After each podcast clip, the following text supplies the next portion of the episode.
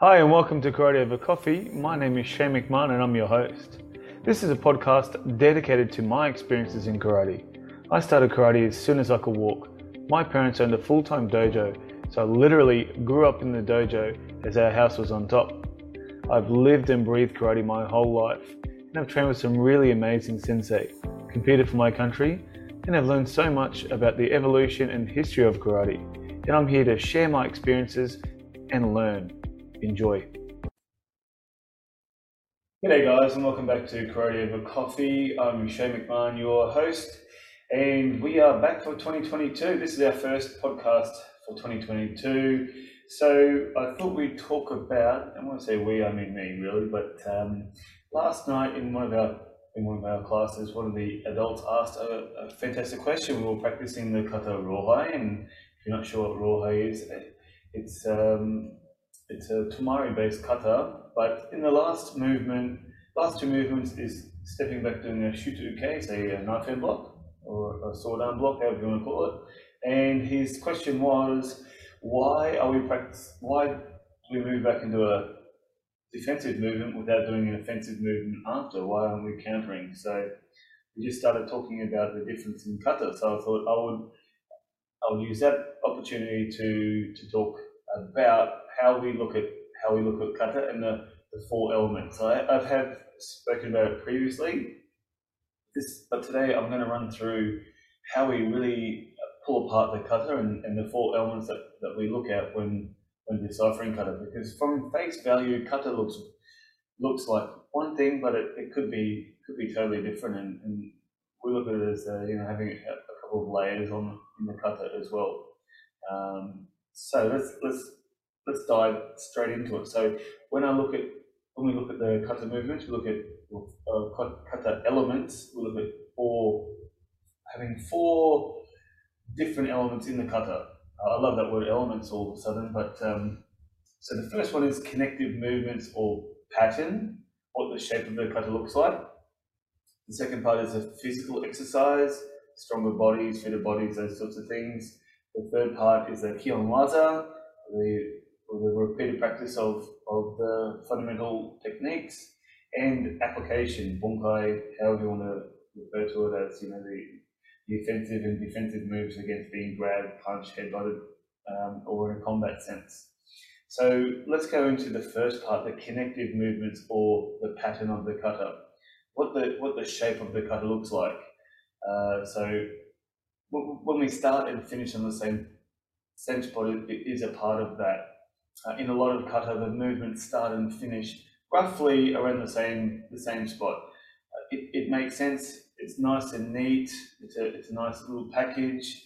It's a great way to practice a series of movements. It would be odd, strange to to start in one area and finish in another area. Um, it sort of goes against a lot of a lot of principles for, for movement. So you want to start and end up at the same spot. Um, so kata has obviously been altered and and movements have been added and sub subtracted uh, to to ensure the techniques finish at the same the same space. Um, if you look at the kata, the Shotokan kata chin, chinte, uh, for example, in some versions of, of the kata you do three bunny hop movements. So you do a, a, a punch and then you, you do three bunny hop movements backwards. Uh, some you do to the left and then you move backwards. Um, just a side note, when I was practicing that move, that, that kata, oh yeah, I don't know, 20, 20 odd years ago, one sensei told us uh, the reason that you do the bunny hops moving backwards is you are jumping over dead bodies. I know, it's so crazy. Or you are jumping over broken glass. Obviously, that's ridiculous. Uh, so when you look when you when you take into when you look at it as a start and end move, you are so far in front of where the kata finishes, so it would make sense to move back. And in this particular movement, they did, did some jumping movements to get back. Um, in fact, in WKF style competitions, and maybe others, I'm not sure, I haven't really done anything other than WKF style, um, is you, you used to get penalized if you didn't end up back on the very set on the same spot or within a, a certain amount of uh, maybe a meter, square meter or something. Um, so you definitely, definitely would have seen instructors alter their that kata, the competition kata, to get back to the to that spot. You know, like if the person is um, very wide in their kibadachi or shikodachi, for example, they may have added a little half step to get back. Those sorts of things would have would have been would have been added. So it makes sense that the originators of the kata uh, would have would have have done a similar taken a similar approach. Maybe not in a competition style sense, but but definitely in a way way to it's a nice and neat movement. Um, so you also have the different angles in kata. Um, so in a 45 degree angle instead of a 90 degree angle. Um, why? Why 45? Why not a 90? The reason could be very simple in, in the fact that when the originators were creating the kata, they had a, a certain small small area, or if they had a couple of people training in a small area, they had to alter the kata to make sure that everybody could train at the same time. Or it, it could it could be something as, as easy as that. Um, don't think it was. Here, here's a big hint as well. I don't think it was because when the when the originators were, were practicing and, and and creating the kata, they certainly weren't under a moonlight in the middle of a paddock or in a graveyard practicing kata. That's definitely I have heard that many times, but that's definitely not that, that is fake news. Fake news. Um, another another part of, of this element is three movements moving forward and three movements moving backwards. Why? Why, why is it two on the left and one on the right? Or why is it two on the right and one on the left? In a lot of kata, that it's not an even an even amount of uh, techniques. It's not two on the left and two on the right. It, it's really strange, it, especially in the Pinan kata. It's, it's usually two left and one and one right two left movements. But then when you look at a kata like uh, Kusenku, uh, the unique movements of the kata, so you've got the, the high, if, if you're on video, excellent. If not, um, try, I will try to do my best to make it, to make it, uh, uh so you can picture it in your head. But in the Kusenku, any of the Kusenku kata or Kusenku, Kosoken, kanku, it is like a left rising open hand block and, and a right right hand lower block that goes from, from down to up, and then we do a kick, then you turn around into a, like you, you turn 180 degrees and mm, do a lower block with your left hand and a high block with the right hand, and then like a tetsui type movement, the left hand comes up and then we strike out with the, the left hand. Like in that kata, you only ever practice it on that on that on that kata. You only ever practice it on the on that side of the body. You don't practice it on both sides why?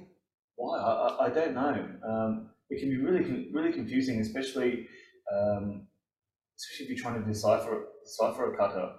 Um, one thing that, uh, well, one thing that I like that we that we practice is practicing that movement on both sides of the body, just just so you, you are being able to practice. You know, um, on, on both sides, left and, and right. In fact, Kin, Kinjo Hiroshi, which is my, my sensei sensei, if you're not sure who Kinjo Hiroshi is, jump onto Wikipedia or Google him. He, he's he, he's quite he's quite famous. He's written written a lot of books. Um, anyway, you, you, can have a look at that. But in he created in his uh, in his dojo in his pinan kata he created a way for you to practice both both sides of the body. So for Pinan Nidan, for example, or Heian, Heian Shodan, so you turn to the left and do a downward block, and then you move back and do like a Tetsui hammer fist, and then you step forward and punch, and then you repeat it on the other side. So right hand block, Tetsui Oizuki, step forward and punch, and then you look to the front and you do a downward block, and then you step forward and do, do a Jodan Uke or Aguke or upper block, you do three of those, right, left, right. So instead of, so that's where the kata finishes for, for everyone, except one way the he practices the kata is from, from that movement. So your right leg is forward, right hand is doing a upward block. You do, you stay in the spot and you do a downward block with that right hand. Then you step forward and do the rising block, upper block, one, two, three. So you finish on the, on the left side of the of the body. So that way you're practicing both both. So you do three upper blocks on the left and three upper blocks on the right, and you get to practice downward block on the left and downward block on the right. He does the same moving backwards when you're doing the, the punches moving back as well. So down block on the left, three punches, but, but, but, and then down block on the right, then three punches, bang, bang, bang. So that's a way that, that he's created. All, all of the kata, all of the all of the kata do that, do that. So that way you, are practicing on, both sides of the body. Now I don't know if he created that himself or one of his sensei, maybe Hanashiro Chomo, or he, he did he practiced uh, originally uh, he practiced karate in the Okinawan school schooling system. So maybe one of his sensei created it, maybe he created it himself. Uh, I'm not sure. Uh, I'll, I'll, find out though. I'll find out. Um, but yeah, so so moving forward, so that's that's why that one way that he practices that that kata that that movement, so you get it on the left and the right. Um, so that that's how we look at the, the different elements of, of kata for for the pattern the pattern. Uh, so second part is a physical exercise, the building of the stronger and, and, and fitter bodies, um, agility, speed, those sorts of things. And so when you look at this element, it's extremely important um, when you are deciphering the movements in the kata, as a lot of the kata are modern, and one purpose was to build stronger bodies for school children. So, and when we say school children, it's not specifically six, seven, eight year olds it, at that time, I think that it was more of a middle school, um, 10, 11, 12, 13 um, age. So we're not talking, when I say school children, it's not five year olds, six year olds, seven year olds, it's generally an, an older, 10, 11, 12, 13 um, age, age, which is one, one purpose was to build them into a stronger, stronger person. Um, so when they joined the Japanese army, uh, it'd be a smooth transition. Their, their, bodies would already be somewhat stronger than those who didn't do karate um, at the, the, karate of that time. So um, the, the agile movements found in kata as well. So the turning to the left, 180 degree movements, uh, when you turn into a low stance, they all build agility and, in footwork. And again, this this this helps uh, on the battle, battlefield for the Japanese army um, and at that time, you have, to, you have to take into account what Japan was trying to do at that time. Um, but it also it, it, helps the everyday person now as well. You get the, the constant turning, the footwork, uh, pushing forward, weight transfer, all of, all of those are certainly elements um, that, that can be practiced in kata.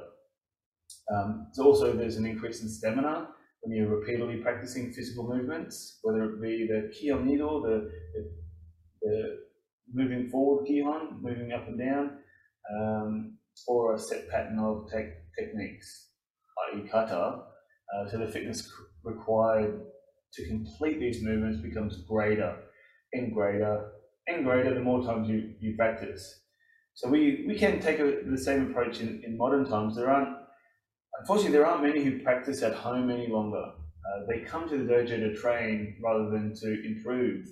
So the yeah, old times maybe the well know, but old times maybe the training was was at home, and when they come to the dojo, they come to learn and improve. Now, not not so much. They come to the dojo for training, um, and that's okay. Um, not not everybody has the time or the commitment or wants to win the next world champs.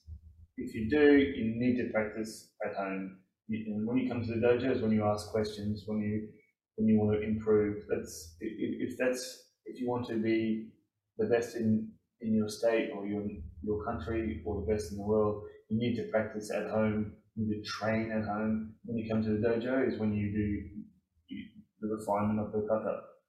Um, but anyway, that's probably another podcast. Probably I'm not the best person to, to talk about that one, but um, so yeah, we so you, you can use. You can use the kata now to make make a stronger frame.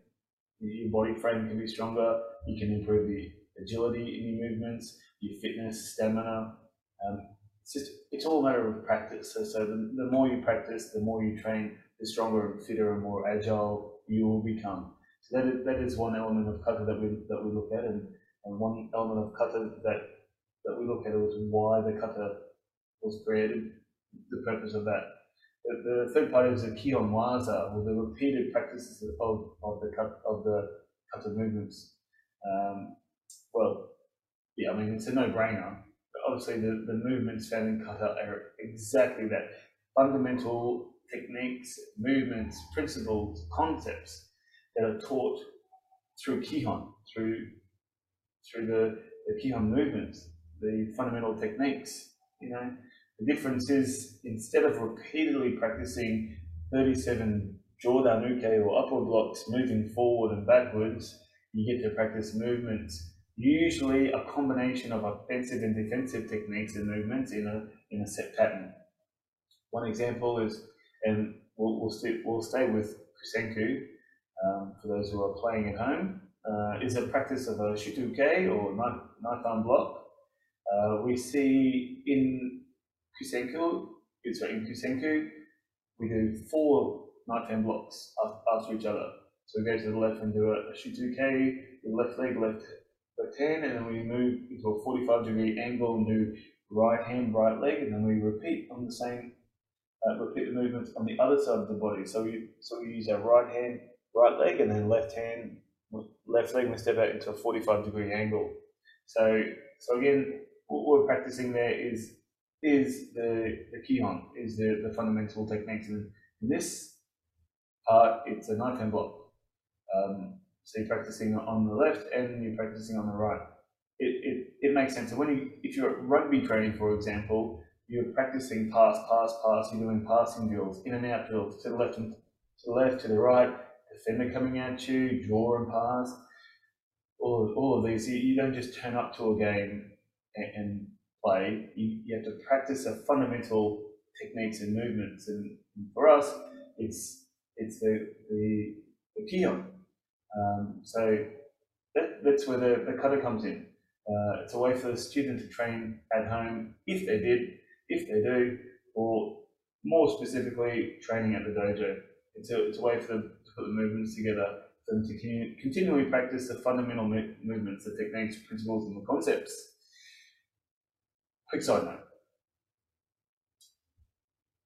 I don't know when, probably probably post World War II in Japan, but you see a lot of Kihon Waza moving moving up and down the floors of the dojo, and then they train kata. Uh, you just really basically you, you're practicing the same thing. You're just doubling up, um, or this this annoys me a lot is when you see a combination of an inside block, front leg, front kick, transition transition to a back stance knife hand block, and then a side thrust kick. Why? The, the Kihon movements are there to be practiced for kata. If you're making up combinations that are not found in kata, just stop. Uh, that's a Michael Hagen um, quote there, but please just just stop. If, if you want to practice a combination of, of Kihon Waza, then just take a section of, of a kata that you're practicing or you, your student is practicing or working on for, for different for a belt or competition or just for general practice and repeatedly practice that part. It'll it, it will only improve the Kihon Waza of the of the student. Um, but it'll also improve their kata. Creating a combination just to practice a combination, it, it's seriously it's it's a serious waste of time. And to me, the instructor clearly doesn't understand karate. Number four, moving on, application or the competitive, competitive techniques or self-defense movements, i.e. bunkai. And this is this is the most controversial and opinionated uh, element of kata, and, and, probably probably one of the most practiced and sought out and thought about and written about and videoed. Uh, so the way we look at the kata is we look at unique sections of kata, like the movements in Kusenku. As I said earlier, we have two-person drill a kumigata drill to practice the movements. This involves an attack, a grab, hook punch, tackle, headbutt, resp- and, and then you've got the response to the attack, jam or parry or body shift movement.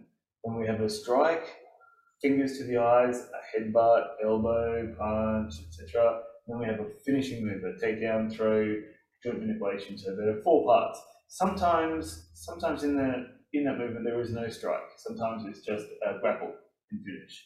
So the, the four parts that we look at um, in, in this this section um, is, is found in the kata. So the attack, the response to that attack, the as in like jam or, or block. Then we have the re-attack, fingers to the eyes. Then we have the finishing move, finishing moves, you know, takedown throw, what what have you. Um, and we definitely do not have a bunkai or an application movement for every single movement of kata. It, it goes against the, the, the, first three elements of the kata, i.e. the pattern, the physical exercise, and the practice of the Kihon Waza. So for with, with that, we have anywhere between sort of four to eight uh, kumigata drills, two-person drills dedicated to the kata that we're practicing, depending on the on the kata. The kumigata drills can be really basic in nature, um, depending on the kata, but then can be added uh, as the swing gets higher. So, so the so you've got the response to the attack from the attacker as well. So then all, all of a sudden, not only strike, but you also have to use usually the same hand to defend against another strike. So what what really grates me, and, and I'm going a little bit um, rogue here. What really grates me is when you see when I see kata and and the the bunkai experts pulling apart every single movement of a kata and trying to fit a, a square peg into a, a round round hole. Um, so you've got you know move, movements that that kind of look like the, the part of the kata, but it, it's it's obviously it's obviously created by that person. And I'm not saying that, I mean there's nothing wrong with it. I mean normally it's a fantastic self-defense um, movement. You know, the person grabs and you chop down that arm and chop down on their neck and you take down. And I, I get that. I, I, like that part. However, I don't think that that is the original intention of that movement. Um, and I don't, th- I, don't think it's it's practical or uh, not not practical in that sort of sense.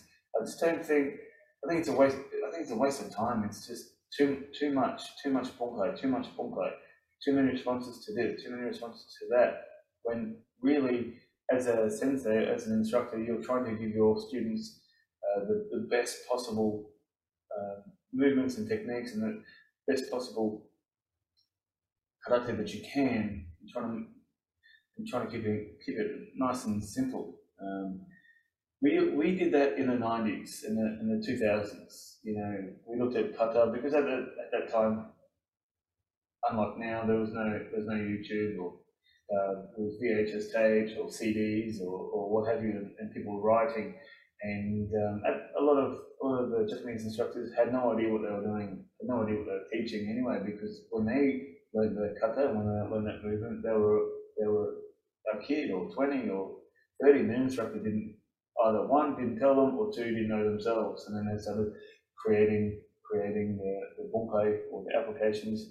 And if you see the WKF type competitions, you've got the synchronized kata, where you look at like the outer shell, like you do a, a downward block, and all of a sudden that's against the kick.